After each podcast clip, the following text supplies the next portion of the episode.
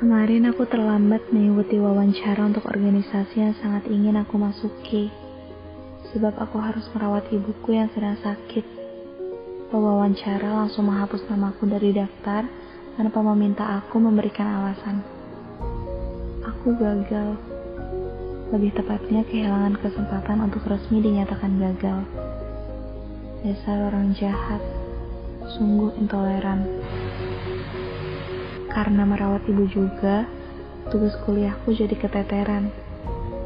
Tentu saja semua urusan di rumah jadi harus kukerjakan sendirian.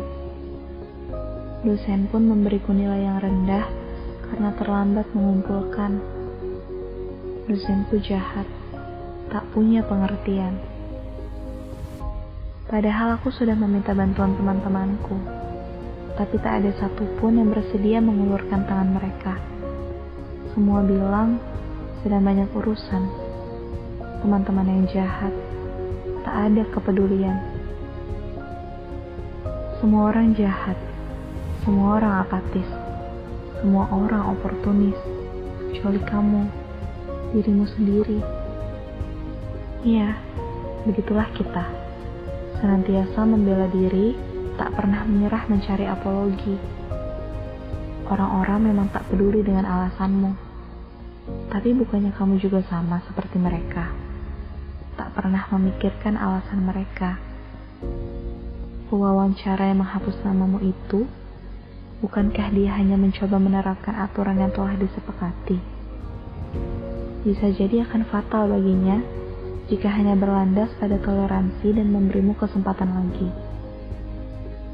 Oh iya, kamu kan gak akan peduli. Dan dosen yang memberimu nilai yang buruk, bukankah beliau hanya berupaya objektif dalam penilaiannya? Mencoba adil terhadap semua mahasiswa yang dididiknya. Apa jadinya kalau temanmu yang memang lebih baik tugasnya diberi nilai yang sama dengan yang kamu terima? Lagi-lagi, percuma dijelaskan toh kamu juga nggak akan introspeksi. Dan teman-temanmu, mereka juga manusia biasa, punya masalah hidup selayaknya bumi lainnya. Dan kamu sendiri, sebagai seorang teman yang tidak mau peduli, hanya bisa merengek minta dikasihani. Jadi siapa yang jahat sekarang? Tenang saja kamu punya peran jahat sendiri dalam kisah orang lain. Sedangkan dalam kisahmu, kamu pahlawan, kamu tokoh protagonis, kamu yang selalu disakiti, kamu di pihak yang benar dan orang lain yang salah. Semua orang jahat kecuali kamu. Kenapa? Ya karena kita memang punya meteran yang berbeda dalam mengukur tindakan orang lain dengan tindakan kita selalu ada kata maaf untuk dirimu, dan itulah mengapa kita bertahan hidup hingga hari ini. Kita punya kemampuan untuk melupakan kesalahan kita dan kebodohan-kebodohan kita di kemarin hari. Selalu ada alasan yang dapat diterima, dan selalu ada yang menjadi kambing hitamnya. Sementara orang lain tak punya hak untuk menjelaskan, dan kamu sudah ketuk palu untuk menghakimi mereka. Lebih tepatnya, bahkan kamu tidak pernah membuka sidang untuk mereka. Jadi siapa korban di sini sekarang? Siapa yang sedang jadi pelaku kejahatan? Ayolah, kamu pasti pernah merasa begitu baik setelah melakukan kebaikan kecil. Bahkan untuk hal paling sepele sekalipun. Lalu hatimu penuh sukacita untuk bilang, aku orang baik mungkin yang terbaik yang pernah dunia punya. Tapi, begitu melihat orang lain melakukan kebaikan yang sama, sepertinya kamu akan bilang, sudah sewajarnya hal itu dilakukan manusia, jadi ya biasa saja.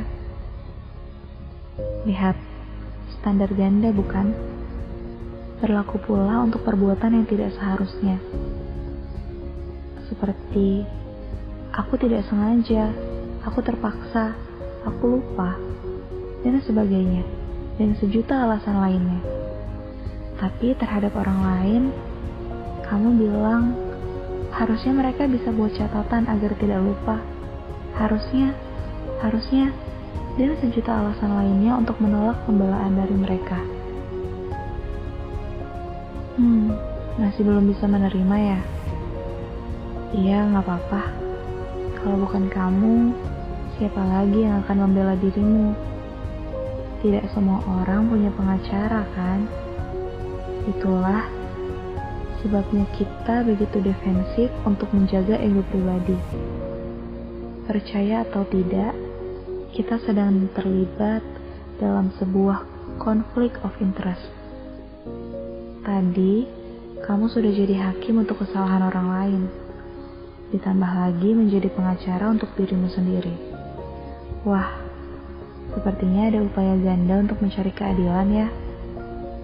Di satu sisi, ada orang lain yang akan sangat merasa bersalah, dan di sisi yang lain ada kamu, di pihak yang sangat tertindas.